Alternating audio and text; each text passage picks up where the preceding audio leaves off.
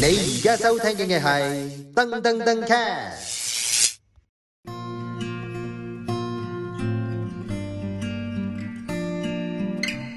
Hello，各位 Podcast 嘅聽眾，歡迎大家收聽呢、個人類適宜飛行啊！咁啊，我哋呢季嘅節目呢，就會同大家去一啲運動型、戶外型嘅旅行啦。咁啊，阿 Nick，我哋之前去過好多唔同嘅地方啦，你去多啲，你都去唔少啊！即係我哋有 行山、跑山、 踩單車、潛水咁樣啦。今次呢，又講翻我比較中意嘅一個旅行方式就係踩單車，係啦。繼續啊，繼續 啊。你中意啊嘛？繼續啊係啦，誒、有冇去過中亞？中亞冇啊，中亞即係你講中間啲咩咩咩斯坦嗰堆啊？係啊係啊，中亞其實係講緊中亞，通常中亞五國啦，就係、誒、土庫曼、哈薩克、塔吉克、吉爾吉斯同埋呢個誒烏茲別克。斯坦，係啦係啦，通常加加埋斯坦咁樣啦，咁啊呢幾個叫中你亞知五斯國啦坦點解？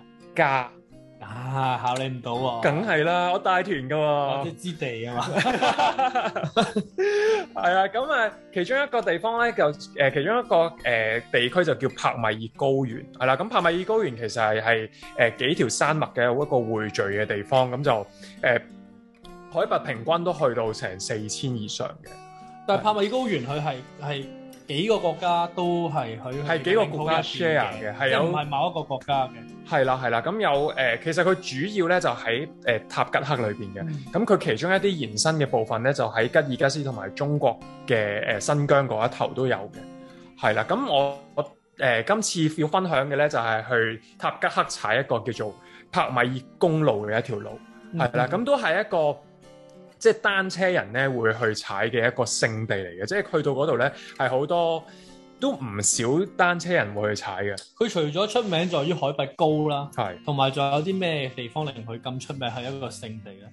首先個海拔高啦，第二係佢難度高咯，即係佢誒，因為佢係我哋要由八百啦踩到上四千幾，我哋最高點係四千六百幾，呢個攀升方面嘅難度攀升好高啦，跟住條路好爛啦，咁但係咧雖然咁辛苦，好難，好爛係啦，OK。 broken 係啦，咁但係誒、呃個風景係真係超級靚，係。係啦，即係因為咧我哋踩可唔可單以車唔好講就係靚字咁膚淺啊啦，可唔可以形容下靚係係咩一種嘅靚法，同埋嗰種即係我哋都講過好多風景啦，即係係譬啊係如啊有山景啊，有有望海啊，好似得誒日本嗰次就望海兩邊。咁你係嗰種靚係點樣咧？因為咧我自己咧，即係我叫做踩過有少少踩單車嘅經驗啦。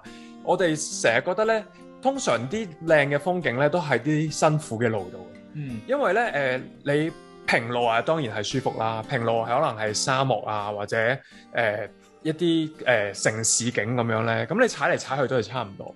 但係山景咧個變化好多。嗯係啦，尤其帕米爾呢度啦，你會踩到上去之後咧，會見到有啲係誒一路沿住條河邊有個我嗰度叫做誒、呃有一條叫噴赤河，咁就係、呃塔吉克同埋呢個喺阿啊富汗交界嗰一條河叫噴赤河，係好洶湧嘅啲河水，係啦，咁誒、呃一路踩住河邊咧，咁其實嗰、個。係好壯觀嘅個風景，你望過去就係對面阿富汗嘅一啲山區啦，係啦，呢邊又係好似喺個河谷度咁樣踩咁樣咯，係啊，咁係好壯觀嘅。即係會變化好大啦，同埋都係係啦啲山景啊、河景嘅匯集，但係就唔係話好多沙漠啊嗰啲嘅，沙漠就少嘅，都少嘅，係啦，山景比較即多係。山景比較多，係啊但啦係啦係變化好大。係啦，係啦，係啦。咁通常我踩我哋踩踩呢條路咧，我哋就會由誒、呃塔吉克嘅首都 Dushanbe 開始啦。咁就由 Dushanbe 一路經呢個帕米爾高原啦，咁就踩到去踩入去另一個國家，就係、入吉爾吉斯一個叫 Osh 嘅地方。係啦，咁誒 Osh 同埋 Dushanbe 都係八百嘅。咁就喺誒 Dushanbe 嗰度一路慢慢就踩到上去最高四千幾，然後咧其實用好短時間就一嘢碌翻落去八百咯。嗯係，你成個 journey 踩咗幾長？呃我大概踩咗兩個禮拜。誒距離咧？距距離咧其實就唔係真係好長嘅啫，講緊係誒千幾公里嘅，千零公里嘅啫，千零公里兩個禮拜，即係幾七八十公里一日左右。差唔啊多。 O、k 但係都係都叫做唔係 hea 踩啦，七八十已經。係啊，係啊，係啊，但係誒、呃因為佢個海拔攀升好高嗯啊，其實你冇辦法一日踩到七八十公里，即係最後嗰三日係咁碌落山就踩到百幾公里添。 O K，係啦，咁但係前面嗰啲咧係可能有時係五十都已經好盡啦，係啊因為佢辛苦辛苦嘢嚟嘅。好辛苦， 好辛苦。啲人話，啲人話我踩完非非洲都踩完啦，即係你去帕米爾應該冇問題啦。但係我話，我想話帕米爾真係辛苦啊，非洲十哦，即倍。係你去南非都冇帕米爾咁辛苦。冇咁辛苦，辛苦好多，因為佢海拔太，首先個海拔高啦，第二係佢條路好爛啦，第三係佢天氣變化好大啊。因為你諗下，由八百去到四千六喎，係誒、呃我開出發嗰日咧係四十幾接近五十度啊，啲陽光咧曬落我隻腳趾度咧，直情係 feel 到隻腳趾咧好似有陣燶味咁樣，嗯焗到好即係直情係熱到痛啦。咁但係我係誒、呃上到海拔四千之後咧，又係凍到咧夜晚誒係、露營嘅喎，講緊我正想問呢個問題啊，你應該唔會有客棧嘅啦，嗰啲地方有。 係。係有啲地方有嘅，咁嗰啲客棧係其實類似一啲民宿咧，咁就唔係台灣嗰啲假嘅民宿啦，係真嘅民宿，即係真係佢哋個主人人民居住嘅宿，人民居住嘅地方，咁就開放多一間房俾我哋去住咁樣，係啦，咁就真係都係食當地嗰啲嘢嘅，係啦，咁誒。但係都有機會要露營啦。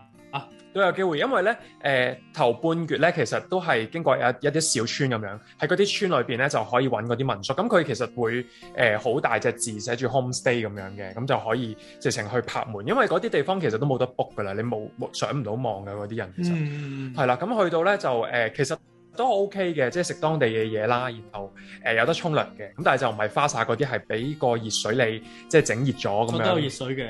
係啦係啦，就係整即係佢嗰下先用火燒熱嗰啲水咯，係係係其實都幾舒服嘅。係咁啊淋身啦，咁啊喺嗰度食埋嘢咁樣，咁係誒嗰啲當地人其實唔係好會呃人嘅，其實 OK 嘅。 每一集都要講佢哋呃啱唔啱人，跟住又呃人呢個咧，我有誒、呃其實都唔 exactly 係呃人嘅。佢見我係黃種人，見我係遊客，想想賺我錢啫。其實係因為咧誒、呃路上會遇到啲即係小朋友咁樣同你誒。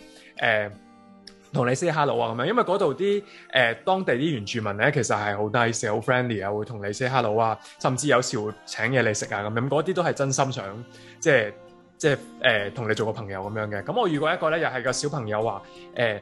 誒經過一個山邊有個小屋嘅時候，佢又叫我去我屋企坐咁樣。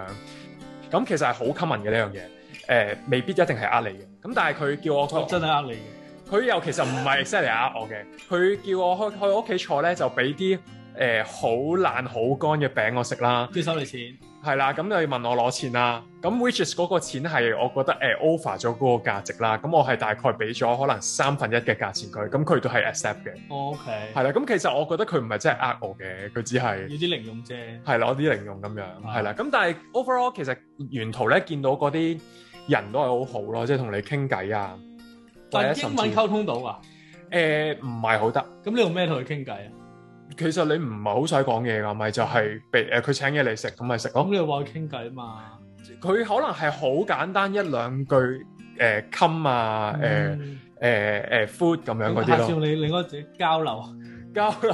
傾偈有啲 misleading， OK OK OK，好簡單嘅交流㗎咁係啦樣係啦咯。係啦，咁樣好啲信啲好 O K O K O K，其實我覺得誒、呃我最深印象咧最正係誒佢嗰條路咧係有温泉，多。哇，哦咁正，因為個山區係有啲温泉區嘅，地係啦有地熱嘅。我其中一個去到一個地方咧，就係、一個叫 Gamchusma 嘅地方啦。咁其實嗰度係有少少辛苦，因為佢係要有少少支線離開咗嗰條路啦，然後踩幾公里嘅路咧就上一個高山嘅。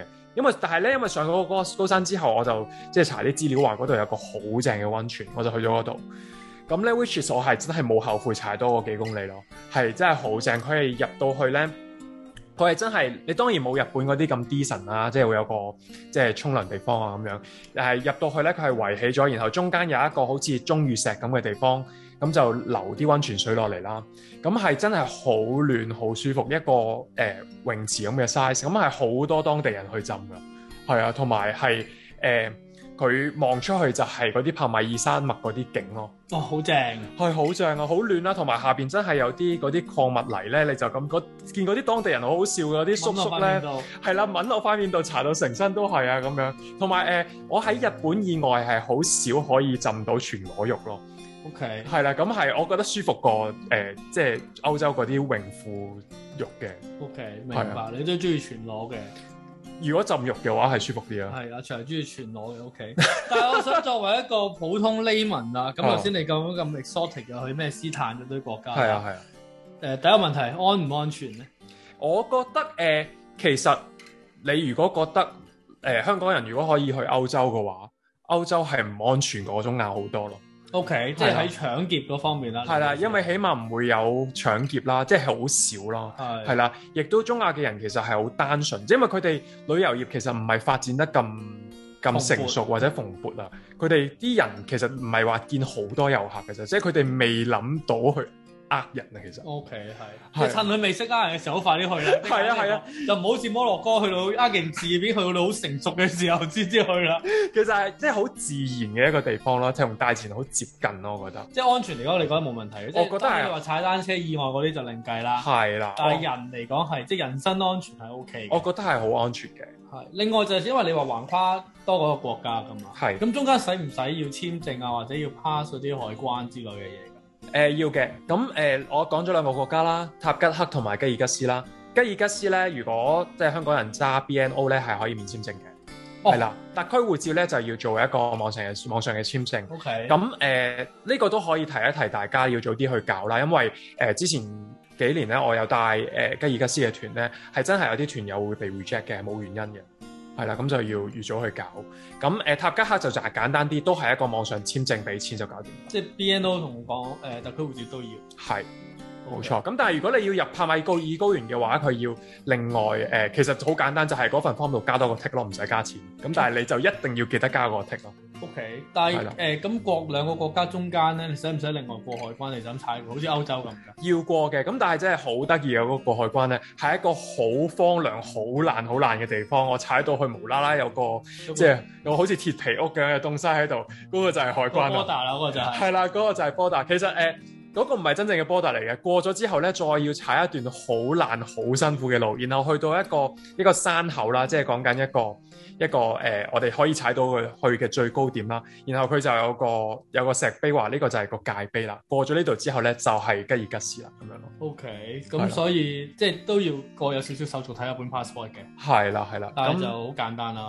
係啦，咁大家朋友如果即係誒唔係咁 hardcore 踩單車，其實去帕米居高原都有其他方法嘅，就係、去當地參加一啲誒、呃即係 road trip 啦，即係一啲 car tour，佢有啊啲係跟一啲吉普車咁樣包咗一架車，然後就有個導遊帶住你兩三個人咁樣去行呢個帕米爾公路咯，咁中亞旅遊嘅嘅嘅價位係點樣咧？好平，印度嘅定係平過印度？平過印度。仲要平過印度，因為印度都已經比較成熟啲嘅旅遊。係啦，，平少少，即係因為印度我哋去嗰啲地方，即係唔講緊唔係即係誒、呃、離開咗啲旅遊城市啦。咁但係誒、呃中亞係整體都好平嘅，講緊係誒呃可能係如果吉爾吉斯咁樣，你就算喺城城市食十幾蚊港紙已經食得飽嘅。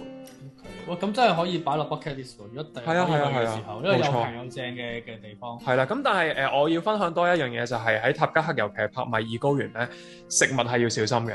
係啦，因為誒、呃係因為會食物中毒定咩啊我我食物中毒。 ？OK，咁都毒你唔死嘅。